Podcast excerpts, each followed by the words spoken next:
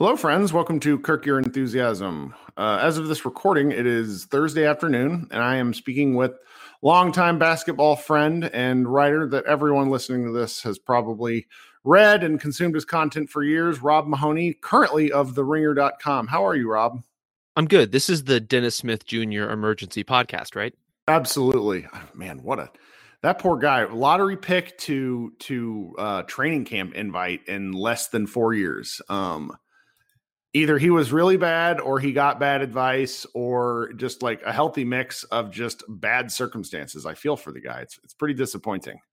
Yeah, I mean, life can come at you fast with this stuff, but it's not over yet. I think he's going to get some chances, so we'll see if he can put something together. I hope so.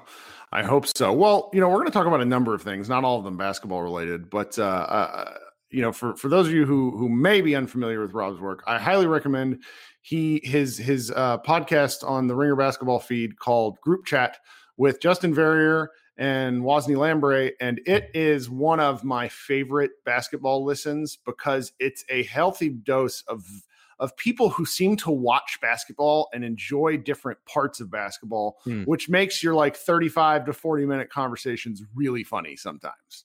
I appreciate that. Yeah, no, we de- we're definitely coming at it from different angles, but especially since, you know, Woz has jumped in for us and he's been just a great add to the pod. I really love talking with him. So it's it's a fun show to do every week. Hopefully some people will check it out from Mavs Moneyball.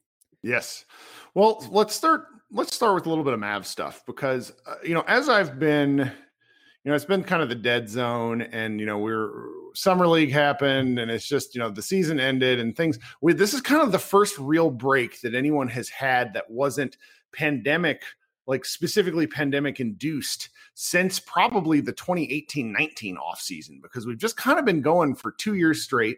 And now that I've been, been, you know, sort of sitting here and thinking about the Mavericks, I'm thinking about how harsh I often am as an in-game critic where I, I watch the games and tweet the games like I'm at a sports bar. And and I, I think that that looking at, at, at the Dallas Mavericks as a team that you used to cover and still probably have a, a per, you know, distant fondness for, um, I, I just don't know how to think about them. And I, I find myself getting a little bit bullish about their their chances this season. You know, you have superstar in Luka Doncic. You have Porzingis, who there's just there's there's enough there to make you not give up. And then, you know, uh, they have some shooters that they acquired, maybe not like top list free agents or anything like that, but this was a team that won a lot of games down the stretch and has only played the Clippers in the playoffs the past two seasons. So am I am I crazy? Is there something there, or is is is this just, you know, off-season um, optimism creeping into my view?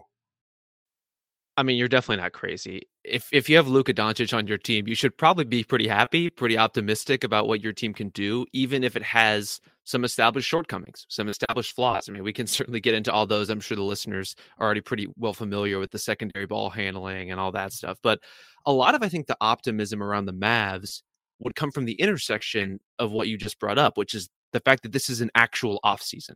So if you're going to have, let's say, a coaching and front office, hypothetically, a coaching and front office complete overhaul, you would want to do it in an actual offseason when those things have time to actually coalesce and crystallize, when your coach has time to formulate what his new plans are going to be, what the, you know, fill out his staff in a timely fashion, but have time to really canvas candidates to figure out his roster. And so if you're going to do all those things, if you're going to have a player in Kristaps Porzingis who hasn't had many healthy off seasons recently, and they could really use him being healthy, if you're going to have a star player who's going to play international basketball Uh, over the summer, but also still have some time to rest, this is the time to do it. This is just kind of a very logical time for a reboot. And I think that's why you're seeing the Mavericks do it and a lot of other franchises as well, not just because they've been building to that point, but because there's finally an extended stretch of time when you can wrap your arms around some of this stuff and, and really start to steer who you are as an organization. So we're seeing some of that from the Mavs, some for good, some for bad. Um, Jason Kidd would not have been my first choice of head coach, but here we are. I think the important thing is that you have Luka Doncic. You have a team that has sanded down some of its its sharper edges in terms of, you know, some non-shooters, some questionable decision makers, just kind of making a rotation that makes slightly more sense. But most importantly, just putting as much shooting around him as you possibly can, which is the lowest friction way for the Mavericks to be successful. Yeah, it's it's kind of hard to quant. There's a couple things I want to follow up with you on that. It's kind of hard to quantify just what Josh Richardson's very slow release did when Luka got him the ball, or rather the times where he didn't get him the ball on open looks, because Richardson's inability to shoot from three was kind of a, and really kind of his, his low volume was really, it, it had a bit of a cascade effect on the offseason, or on the rest of the offseason, because so much of what they had done was predicated on having space. And if you don't have to, if you can collapse more quickly off of a shooter like, or off of a driver like Luka, and you don't have to worry about Richardson doing anything, it it really kind of, it, it uh, what do you want to call it? Shortens the floor. Mm-hmm. And now they have, they have uh, Reggie Bullock, who, I mean, I'm, I, I'm, I'm looking forward. I don't want to say I'm excited, but I'm at least looking forward to seeing what will happen, because at volume, he is a he he he shoots a high percentage at a high clip, and those two things put together just add another pressure point that the defense has to defend. Because as those of us who watched Luka in the Olympics saw, how willing he is to give the ball up to open shooters. So I'm I'm looking I'm looking forward to that a great deal. Um, I wonder, what do you think about the extended coaching staff? And and on top of that, how much does the extended coaching staff actually matter in, for an N B A team? I mean, it's hard to know, just because those things have their own internal dynamics. We'll have to see kind of who is staffed to do what, you know, who is kind of assigned to which players and works with them most closely. So there's still a lot to be determined there. I think there's some optimism and some, or some reason for it, at least in terms of the mix of new people being brought in. I mean, Igor Kokoskov is a is a good coach. Is a head head coaching caliber, uh, a guy who should be at the front of a bench somewhere and is coming in to be a lead assistant. That is a that's a coup. That's a great get. I think Jared Dudley is a nat at a natural transition point in terms of being ready to take on more of an official coaching role after being kind of an unofficial coach with the Lakers. But you also have these holdovers with Daryl Armstrong, with God Shem God, people who, you know, will maintain some sense of continuity Uh, within the organization, with at least within the roles that they had, and and for God Shem God specifically, you know, you just, there's just immeasurable value in getting some of the supporting guys in this team to be more confident with their decision making and their handling. Uh, that, that you know, that's pretty huge, and bringing Chrissy Tolliver is really big as well. So I like the shape of that staff. It's just hard to know what the dynamics are going to be when most of the people haven't worked together before. I think as as far as I know, it's just Sean Sweeney, I think, and I guess Jared Dudley by extension, um, who have worked with Kidd before. Is that right? Uh, there's the uh, George, uh, Saint Saint John. What was his name? Um, he was the summer league coach. He was a developmental assistant for the Lakers, and so he oh, worked with Kidd as yeah, well. Greg Saint John. Greg Saint John. Yeah, and and so that's that's something. I to me, and and I'm curious for your take on this. I think Luka is nearing an inflection point in his career where he's so good while being not in top physical condition. He's an M V P candidate. He's an all N B A first teamer, and he really isn't in peak shape. He really has a lot of kind of like, I don't want to say glaring weaknesses, because that's not fair, but weaknesses that you can point to specifically. And it does not matter, because he can still go out and give you thirty points. I think having a new series of coaches and the, is, is potentially a really important opportunity, because from what we've learned of the reporting, Carlisle had kind of, he kind of, I don't want to say given up, but he saw the writing was on the wall with Luka, and he didn't really seem to to fight with Luka too, too much. Um, whereas in the past, we've seen, I mean, Jason Kidd is an example. Him and and and Carlisle butted heads big time. So I'm I'm looking forward to seeing if like new voices in the room can somehow make a bit of an impact, because Luka's just at this point where I think if he doesn't learn how to be a professional within the next two to three seasons, then he it's it's it's going to be a bumpier road for him. I think he will, but I think just having some people who are kind of invested in that and willing, you know, Jared Dudley, I don't particularly care for him, kind of annoyed me on all of his media stuff, but players seem to really respond to him. So I'm just I'm looking forward how that dynamic might change, because I, I think how if they can figure out how to get more out of Luka on nights that, you know, they're playing the Indiana Pacers in the third game in four nights kind of deal, then that's how the Mavericks go from being a, a, you know, playoff team to a like possible contender status, at least with the roster that they have. Does that make sense? It does make sense. I mean, it, it kind of goes back to the greater theme of this entire offseason for the Mavs, which is, what is the inherent value of a franchise level reset? You know, just by getting, as you're saying, a new voice in, in Jason Kidd and his staff, all new voices uh, with Luka Doncic and with the rest of the team. What is the value in changing that messaging, in changing that line of communication, in flipping the dynamic between whatever, you know, how, however it had gotten between Luka and Rick Carlisle to whatever can be now with just a new group of people? That's something you can't quantify very easily. It's not very easy to predict. It's something that's going to take time, frankly, for all those people to establish those kinds of working relationships and shorthands and trust. It's always a big thing. So there's a lot that has yet, yet to uh, to suss out. But as far as Luka himself, I mean, Nikola Jokic won the M V P last season, I think, in less than ideal shape. Mm-hmm. Luka Doncic is a guy who can be the most dominant player in the league in less than ideal shape. He can have, you know, somewhat questionable habits, whether you're talking about in-game or out-of-game sometimes, and he can still be one of the best players in the league. And so that kind of really, it puts all everything around him and around the Mavs in just a totally different kind of grayscaled contrast versus in vivid color, because all that stuff matters. It matters who else is on the team. Obviously, you want to get the right kind of supporting cast and enough talent around him, but there is a point at which Luka is so good that stuff just doesn't matter so much. And if he's not there already, he's really, really close. Mm-hmm. And that's the future of the Mavericks. You know, they can make great moves. They can make middling moves. They can make disappointing moves. As long as Luka Doncic is on the team, they're going to be really good. It's funny because the fan base, and just because, frankly, they're both white European players, really want to compare Dirk and, and uh, Doncic. And there's just not a lot of apt comparisons to be made, because Dirk came into the league and he was extremely skilled, but he was playing in probably the most talent-heavy position in the league, which Luka does as well, as kind of wing ball handler. But he, it took him, he really, he was a worker in a way that, yeah. that J J. Barea has him implied that Luka is just not. Like he's he's a, a true savant in that he seems to be able to just make himself better. I'm really terrible at pulling stats, but I was looking at something the other night just because I was having an argument with someone. And from ten to sixteen foot last season, so so uh, twenty nineteen twenty, Luka shot thirty-five percent in that range. From in, in twenty twenty-one, in the same area with almost, I think it was almost triple the volume, he shot fifty-two percent. So he just kind of overnight, you know, using, he just got better at one of the most difficult, or at least like, you know, difficult shots in the league where guys just tend to stay away from now. It's a no man's land.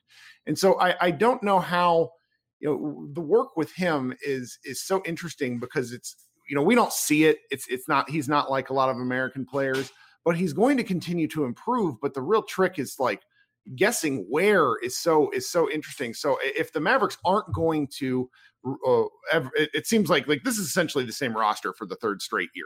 If they're going to roll out the same roster, then at least rolling over the infrastructure, you know, allows for some sort of change. And I, I I'm.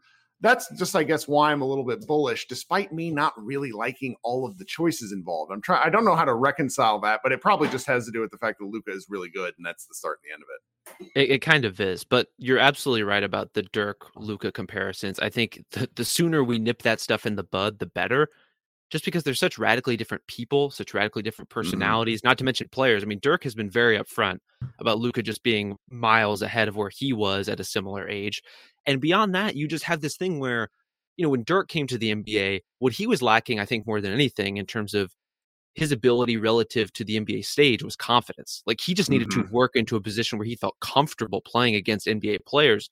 That has never been a problem for Luka. For Luka, it's more about habits. It's more about reads. It's more about almost like emotional and cultural intelligence and doing emo- like doing emotional labor on the court, in the sense that you have to manage all the people around you at all times. You have to make sure people are getting the ball in the right spots. You have to make sure that people are feeling satisfied within their roles, which is one of the hardest parts about playing that like very heliocentric kind of role that the Mavericks have asked him to play. He's one of the best players in the league at doing it. You should give him the ball as much as your offense will possibly allow it, but it's his job to make sure that everyone around him is feeling locked in and plugged in in a way that's really difficult. And that's kind of what his learning curve is going to be over these next couple of years, is figuring out how to make sure everyone else is at least feeling involved. It's not about a number of touches. It's not about a number of shots. It's about, if you're checking in with a guy, is that guy feeling fully engaged in what's going on around him? Is he feeling like he's a part of that team? it's a hard balance to strike, but I think Luka absolutely has the basketball intelligence to pull it off. Just a matter of figuring out what's best for him, what's best for his team, and how to enable everyone around him in the best possible way. Yeah, well, well, that's enough Mavs. I didn't mean, I, I you know, I, I bring you on because I want to talk to you about like nine different things, but because this is the Mavs podcast, I needed to at least do some some lead in. So I wanted to sort of talk to you about some N B A issues at large, because you've been covering, how many years have you been writing about basketball now? It's got to be at least twelve. Yeah, in some fashion or another since two thousand eight, I think. So with that in mind, what about basketball still like fascinates you, and and thinking about that, like what about this season is something that you're at least looking forward to covering or sussing out or through watching games? I mean, the first question is pretty big, and I think it comes down to, you know, Greg Popovich and a lot of other coaches have talked about this as well, about how basketball is fundamentally a really simple game. The, the objectives are incredibly simple and straightforward, what you're trying to do, how you're supposed to accomplish them. And yet people like you and I can sit here on a podcast and debate means and pick and roll coverages and styles of play and personnel. And we can honestly be at odds over this very, very simple idea by introducing all of this complexity around it. Like that is a really intoxicating idea to me. The fact that we all know where we need to go, and that's to winning basketball. And there's just so many different ways to do it. There's so many ways to meet that objective. That's an, that's an incredibly uh, addictive idea to come into every season, figuring out, okay, what are the Sixers going to do this year? What are the Jazz going to do this year? Are the Suns going to be able to maintain a similar form? Are the Mavericks going to be able to take their next step? Every team has some version of their question about how to solve this stuff. And it, every question is fundamentally different based on the, the people who are on the floor. So, I mean, that's that's what always brings me back. As to what I'm looking forward, this se- forward to this season, I mean, for one, are we going to get a fully healthy Brooklyn Nets team? And what does that mean? I don't know. I mean, maybe they just run over everybody else. And two, the Western Conference is just as wide open as we've seen it in a long time, mm-hmm. to the point where I don't know, I don't know who would be considered the favorite. I guess the Lakers by default, but I wouldn't put a lot of faith in that team to be like the definitive Lakers versus the field pick. And so the fact that I'm taking the field means lots of options, lots of things could happen between now and the end of the season. Some of the Mavericks involved, some of them not. Uh, but there's just so many dangerous teams out there that I think are going to be fun to watch, from, you know, the teams that were right there at the top of the West standings last year to, you know, a, a renovated and rebuilt Warriors team to is Zion Williamson and the Pelicans. Are they going to figure it out? There's just there's so much going on in the West right now to look forward to. I'm really looking forward. This is a considering I don't really understand a lot of aspects of, of N B A level defense. I'm looking forward to seeing what new or different things teams are able to try, considering the rule changes which are taking yeah. effect this year.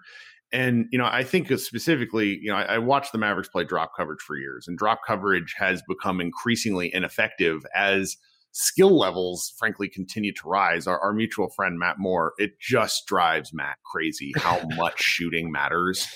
It, it, it, it's so funny to get into arguments with him, because he just, you know, Steph Curry breaks the game in very fundamental ways, but there's just the skill level now with with shooters, with what these these players can do. I mean, watching like Cade Cunningham hit as many threes as he did in that summer league game, it's just these guys coming up are more and more skilled, which makes defense harder and harder to do. And so I'm I'm interested to see what teams do defensively. The Lakers are a fun example, because, you know, if if me being a, a partisan of sorts, the Lakers won their championship by fouling the absolute shit out of everyone all the time. They played incredible defense, basically daring the refs to call fouls, which they didn't.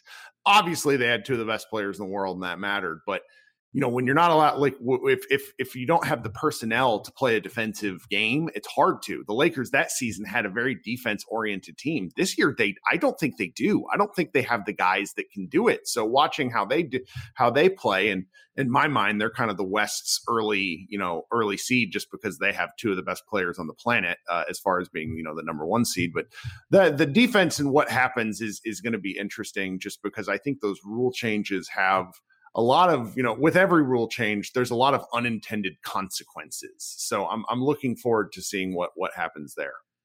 Well, there's both unintended consequences, and there's a bit of a lag as teams try to figure out what they mean, and especially for defenders who are in the thick of it. You know, it's one thing to hear, okay, refs are going to allow this kind of contact, or they're going to take away this kind of contact, but to internalize that at a level where again, Steph Curry or James Harden or Dame Lillard or Donovan Mitchell or whoever, these incredibly explosive and creative athletes are right in front of you.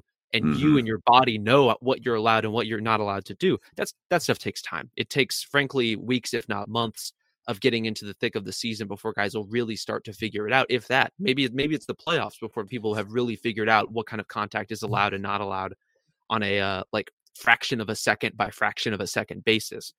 So I'm I'm really eager to see, you know, what the rules change will hold.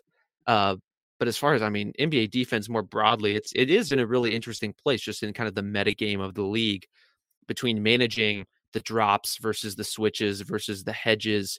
Uh, the skill level is at an all-time high, as you mentioned, but the defensive skill level is also at, at an incredible high point for the N B A, just in terms of the versatility of the bigs who are coming into the league, the switchability of the guards who are coming into the league. These are players who are groomed for the modern game. So we're seeing kind of the Steph Curry generation of guards meet, you know, the Draymond Green generation of bigs, and the way all those players interact, especially on the younger side of the age spectrum, I think is going to be awesome to see over the next five years or so. Well, in the market, you know, this is getting extremely nerdy, but whatever. And the inefficiencies that teams find, I have it on pretty good authority that when the Mavericks busted out early in the twenty nineteen twenty season, uh, uh, so I guess last season, um, season before last, when they were just, you know, jumped out to like a sixteen and five record, something like that. I have it on pretty good authority that they thought they had cracked the code. They thought that with their five out spacing, they were at least a year ahead of any of their potential rivals with the offensive kind of juggernaut that the Mavericks had. And then within a season, Five, I want to say it was like five to seven teams had already cracked their off, like the Mavericks' previous offensive rating. So it's, there's just the, the way things go. You never really last as long as you, you think you will with, with whatever competitive advantage, because all these teams are just so smart now. So, well, I wanted to bother you because I, as the listeners know, have finally moved back to Dallas after a nineteen year, um, uh, we'll just call it a hiatus from living here. And now that I'm an adult and I actually have a little bit more of a palate, um, my wife and I are, are really looking into trying as much of what the Dallas food scene has to offer. And I can't remember how far you, how long ago you moved, but you have some kind of mainstays and things that you love about this city. You took me to Torchy's before Torchy's had turned into a franchise. Um, and so I would just, me and the listeners would really love to hear some of your, your, your food thoughts about this region. And I'm going to write these things down and make my wife listen to the podcast, and we're going to start trying stuff. I love it. All right. Well, first of all, I mean, what are you looking for? Anything specifically? No, it's, it, I'm kind of very open. I really love Mexican food, but I will tell yeah. you, after living in D C for years, I've had better burgers in the past, you know, week, like three weeks since I've lived here than I had in fifteen years in D C. It's just so, so many options. It's kind of overwhelming, to be honest with you. Yeah, I mean, the the burger thing, it really is a stark contrast when you start living other places. Like I'm I'm out here in the Bay Area, and to be honest, the burger situation is pretty dire. Uh, but especially well, especially again by contrast, like to me, for my money, Maple and Motor is the best burger I've had anywhere in Dallas. I went there with my uncle. He took yeah. me there last week, and incredible. Oh my God, that was a that was as close to it. The, it reminded me, the only thing in comparison was the very first time I went to Five Guys, because I just never had a burger like mm-hmm. that before. Maple and Motor was, oh my gosh, that was nuts. I got there right at eleven o'clock when they opened and got a double with a fried egg. And it, it, it was just, oh yeah, oh yeah, I was comatose the rest of the day. It was outstanding. I mean, that that road right there is great for that, because just down the street is Mike's Chicken, which I think is some of the best fried chicken I've ever had. So really, if you want to eat, if you want to eat well and eat not so right, Uh, I would recommend hitting both of those spots for anyone out there. I'm trying to think of anything else to throw out. I mean, Uchi is one of my favorite, like, modern Japanese style restaurants. Love it. Um, originally based in Austin, they offshoot to Houston, to Dallas, to Denver, to a bunch of other places. Uh, all the locations I've been to have been wonderful. Highly recommend that. Um, what else is kind of interesting? Uh, so inside the Jewel Hotel in Dallas is a restaurant called C B D Provisions, and uh, they serve a pig head carnitas that is amazing. Like served served on a half pig head, serves like maybe three to four people, fresh tortillas, salsas, the whole deal. It's it's tremendous. I'm trying to think what else would be interesting on the Japanese front. I was actually, so I'm actually going to be in town uh, later this month. And I was trying to get in to this new Japanese restaurant in Greenville or on Greenville called Shoyo. Uh, very competitive reservation to get. I got totally boxed out on the online system. So uh, I say this, you know, advising your listeners to go for it. But also, if I find out you got my time next time I'm trying to get in there, we're going to have words, I think. Um, Noted. What else? What else is notable? I mean, on, on the taco front. Yes. Um, I mean, so as far as I know, Dallas, I think, is the only place I've heard of that has multiple taco tasting menu restaurants. Um, Revolver Taco Lounge is one of them. Definitely would recommend it. The other one I haven't been to yet is more of an Asian fusion taco situation. I think it's mostly Japanese inspired, uh, called Idoko Omakase. Would definitely check that out. That's on my list to try. I've heard great things about Trompo and El Come Taco. Those I haven't had a chance to get to yet, but they're kind of high on my list when I get back. I'm a big, you know, I'm not above the, the Fuel City tacos experience. I don't know if you've been there, Kirk. Hmm. I haven't. Um, not yet. Kind of taco, taco of uh, a gas station on, I guess it's like the kind of southeast side, just on the southeast side of Dallas. So Fuel City and also the adjacent and rivaling Fuel Town Tacos. I think both are very good for kind of like a just kind of like a, a cheap gas station street taco experience, uh largely takeout, maybe takeout only. I can't remember off the top of my head. But most importantly, respect yourself, and all listeners, respect yourselves enough never to go to Taco Deli. That's the most important advice I can give you. Really? Okay, so that was suggested to me and we just didn't make it happen because my five-year-old is He just like anything new. He's just he just mm-hmm. loses his mind, and so I just didn't want to fight him on it. But that's that's good to know. No Taco Deli, okay. I mean, I find that it's a bit of a turf war. There's a bit of a, a religious divide between you're either kind of a Torchy's person or a Taco Deli person, um, in this realm of like kind of, you know, fake Americanized tacos. Uh, so I'm definitely on the Torchy's side of that conversation, but. I'm trying to think what else is like things that I can't miss when I get back.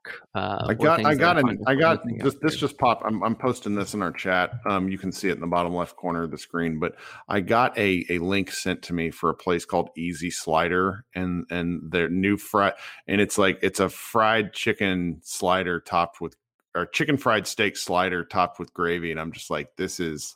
This is why I'm going to be housebound obese. Like the things yeah. that I, I'm getting where it's just now I'm getting all like the Dallas food ads and the mm-hmm. things that the different like local all weeklies and stuff put out. I mean, there is just incredible food in this city. And I mean, I know every city has their things, but people that aren't from the Dallas-Fort Worth Metroplex don't seem to understand that like it's like seventy miles across of stuff. There yeah. is stuff everywhere. There's different barbecue. There's and and just the the kind of mish. Like I went to a place last week. Just my wife and I were out. We were taking a vacation day, just looking for stuff for the house. And we stopped at a place that had uh, brisket queso that was just, oh my gosh, like the kind of things where it's just I just didn't have access to in D C because there's different commercial real estate settings that just a lot of the places were either.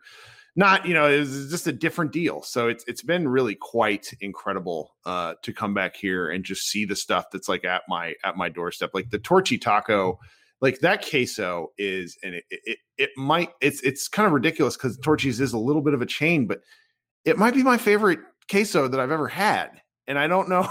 Like, and Bobby Corral and I have talked about this because he's like, oh, we're going on a queso tour then, if you think that's incredible. Oh. Like, th- this is what I'm talking about. Like, this is what I need. This is why I go to Orange Theory and run so hard, so I can shovel my face with food.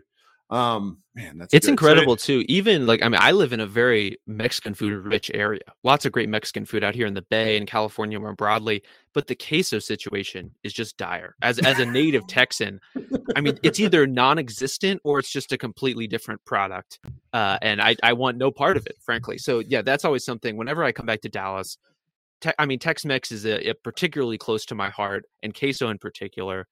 Um, I mean, on the on the brisket front, I mean, how how deep have you gotten into the barbecue scene? Not as much because, again, the five-year-old and food textures are something we're working with yeah. him on. So he's a little fidgety, but my wife is all about it. She loves barbecue. So we'll be trying any recommendations there. I'd love to hear. Same goes for the listeners. Like, please reply to me on Twitter. Like I have a, a Google sheet somewhere where I'm just like saving all this stuff. Please, yeah, please at me on those responses too. I want I want some new gets. I mean, one thing I'm looking for in particular, if anyone out there is listening, I, I need some fried catfish in my life. It's just, Ooh. again, not a thing out here in California for obvious reasons, just a different kind of seafood diet out here. Uh, so if you have a, a favorite fried catfish spot in Dallas, let me know. Uh, barbecue-wise, I don't think you need to go too far off the beaten path. I mean, Pecan Lodge is an institution for a reason. Cadillac, which is more like the Galleria area, Cadillac barbecue is amazing. I would say like a very close second runner-up. When I'm in town, I don't really bother straying from either one of those. I'm going to hit one of those two places no matter what. That makes um, sense. But looking at this um, chicken fried steak slider is, I mean, this is this is right. I mean, it's just, there's something about food presentation and H D cameras now where it's just like, oh man, this is this is legit. Um, mm-hmm. I, I so well. Before I let you get out of here, I wanted to yeah. ask you one more thing. I don't know if I briefed you on this one, but one of my there there are occasional, you know, being a, a sports writer for a fan site, there are occasional little thrills that occur whenever you're listening to other people's podcasts and. You know, like somebody will read a question on air, but I will say my one of my favorite unexpected thrills of the last year or so was hearing you appear on the podcast with Mallory Rubin, where you guys were talking Marvel stuff with the Ringerverse. And I had no idea that you were into this. And listening to you and her geek out for two hours was just outstanding. Standing. So I, I just wanted to tell you, I hope they let you do that a little bit more. I know it's difficult with, with content production websites where they probably don't want people straying too far from the lanes that they hire you for, but that was really fun. If you guys haven't, uh, what, what was the episode on? I, I I'm, I'm missing my mind at the moment. Was it one of uh, the Loki episodes? Yeah, we did two Loki episodes, one like at the mid-season mark and then one wrapping up the season after the finale. Oh man, because that was I'm watching I just watched last night's What If, and and no spoilers or anything for anyone that hasn't just had the time to invest in these shows, but Marvel somehow keeps demanding more of your attention even after you don't want to give it. Josh Bow, my site editor, is just like, I can't I can't watch this stuff anymore. I don't care. And I'm like, but Loki might have been one of their more I, I, I like it's it's not an in and out of my head experience. It's not like just a, a quick pop action thing. It's like really they're just going places and doing some fun stuff now. That's just it's really I look forward to it, and it's nice to have. Uh, it was nice, honestly, to have like a two year Marvel break, but now that yeah. they're kind of dipping back into it and petering it out in these small amounts, it's somehow a lot more rewarding than it was waiting for each next big movie. I don't know if that makes any sense. It does. I mean, first of all, thank you so much. And thanks for checking out that pod. Those were so much fun to do. But I've been really lucky. And I think The Ringer in, in general is like a really open place in terms of, you know, crossing over some of those lines from sports into culture and vice versa. Like those doors have been super open in terms of exploring that kind of thing. It's just a matter of like, what do you care about? What are you interested in? Because mm-hmm. if, if they had asked me to do a sh- to do a pod on WandaVision, I'm going to be honest, I was pretty lukewarm on WandaVision or, sure. you know, uh, Black Falcon and Winter Soldier. Like those shows just did not really appeal to me in the same way. And so getting the chance to do some Loki stuff, I think hit at the perfect time because I was very into that show. Um, but it really is. I mean, Mal's just the best, the best in the business at this stuff. Uh, you know, just the like, incredible deep dive. So to, to be on the pod with her was a thrill for me.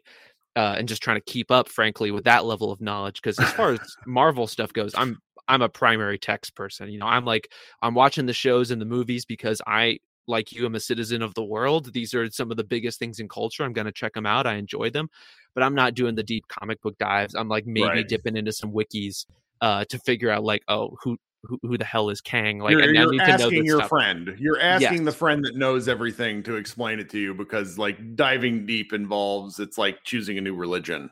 Yes, like do absolutely. you really want that level of commitment? And that that's the great thing about working at the place I work is those people are everywhere. They're all around you to ask about whether it's that or whatever, you know. But it's it's awesome to work at a place that invests in that kind of stuff. You know, like I grew up a, a big Star Wars kid and we like cover Star Wars obsessively. It's just great to read that kind of coverage and hear those kinds of pods. It's a uh, it's a new world for for nerddom everywhere, I think. Well, are before I let you go then, are you watching anything lately that you're very much uh, enjoying? Because, you know, you, we have this brief gap between you got to start really grinding again. Um, uh, ha, is there anything on the pop culture front that's really capturing your imagination? Oh, yeah. I mean, this has been a, a rich time for that. Just kind of having having our nights back with no games going on is definitely the time to catch up on some movies and some shows. Um, I mean, movie-wise, if you haven't seen The Knight, would highly recommend it. If you okay. haven't seen if you haven't seen Pig, would highly recommend it. Those were like two recent, um, you know, back when it was a little safer, theater experiences I really enjoyed. Um, I just watched uh, The Other Two, the series on H B O Max about like okay. the two older siblings of a uh, fictional YouTube fourteen-year-old pop star. Um, very funny kind of sitcom approach that's been that's been really good for right now. I actually really dug. Uh, I was catching up on Mythic Quest. I hadn't seen it before. Oh, it's so good. It's, really, it's, really enjoyed that. It, that was that was just like a warm roll. It was just like really comforting, and somehow had no business to be as good as it is, and yet it was. I mean, there were three episodes in that where were just like some of the more moving television, like in a in a positive, emotional way that I can mm-hmm. remember in some time. I mean, the the standalone episodes in particular were just outstanding. Uh, I mean, yeah. I think it's worth it for those alone, and you know, it's such a short investment of time getting to yeah. that point. Very easy. Um, and then I've been working my way through this. I have this uh, Wong Kar-wai Criterion box set. So I've been working Ooh. through the filmography of Wong Kar-wai. If anyone out there hasn't ever seen his movies before, I mean, they'll they'll change your life. I would definitely recommend those. Well, since we're talking about this, my recommendations to the crowd and to you, if you haven't seen any of them, um, on, on Apple Plus, For All Mankind somehow manages to be one of the more engrossing, rich. And when I say rich, I mean, Apple just like dumps money into these shows. Like it's just For All Mankind might be the best looking show I've seen on television. It's the quick pitch. The elevator pitch is what if the Russians beat us to the moon? Um, and then it's kind of an alt history. It's shockingly good. I, I don't understand it. The second thing I would recommend, and this is getting really, really weird, but if you're an H B O Max person, Doom Patrol is a oh. show that is, it's, it's like D-list superheroes is the pre is kind of the, the pitch, but it's really a show about empathy. And it, it's another one of these remarkably moving shows. It's not a big time commitment. There's only like eighteen total episodes. It's it, the third season's coming out soon. It's preposterously weird, though. I will say that. um, and then the last one for anyone that hasn't done it, uh, and, and it making a triumphant return to Netflix. I am rewatching Friday Night Lights for the first time since it aired, and it's like being wrapped in a warm blanket. It's just so good. And now that I've been married for a while, I get a kick out of their relationship even more. Uh, oh, sure. uh, the coach and his wife. And it's like, yeah, this is the be- one of the best T V marriages probably outside of The Sopranos. It's amazing. I mean, are you connecting with it in a different way than the last time you watched it? Well, I mean, when I last watched it, I'd been away from Texas for like two or three years. So now it's a little bit different, particularly when I go through my hometown and you can just see people that don't, that aren't from here, that have never lived in a big high school football town. It yeah. might come across as we, it might come across as weird, but it's really, it's just, it's, there's just a lot to it. It, it, it it's one of the few shows with the exception of season two, where it's like start to finish. There's just, it's one of these small, the shows that is, is like positive about people. And and so many shows are about just how awful we are as people. And that's kind of what I love about Mythic Quest as well. Um, it's just, you know, I, I hate to be like sappy like that, but it's just we live in kind of a shitty world sometimes. And it's nice to watch something that can make you feel good, uh, you know, and, and that's fun. No, I've, I've I've been meaning to do a Friday Night Lights rewatch. Uh, very fond of that show, both on its merits and also in just kind of like a wistful, nostalgic Texas way, as you mentioned. It just it hits a, a very particular sweet spot. But For All Mankind, I have to say, it might be Hello? like one of the, the most recommended Rob, did we shows. Lose you? Oh, there we go. My back. It briefly cut out. That's okay. Oh, okay. Um, I was gonna say For All Mankind might be like the most recommended show in my life right now. So I really? think. You, Yours might be, you might be pushing me over the edge here. I really need to check it out. None of these shows are big time commitments comparatively because they're only like ten episodes. And it's like, oh, okay, that's fine. I can do that. That's I'll tell you this. It, it made Seth Partnow and Jared Dubin, who are both, while delightful basketball writers, I would say er, edging uh, to be, they're, they might be cynics. And both of them love the show too. So. Well, I'm looking for someone or a show to uh, to warm my, maybe not so cynical, but at least neutral heart.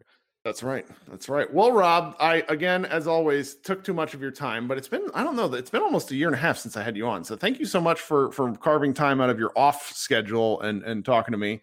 I don't like to bother you in season because I know you're working all the time.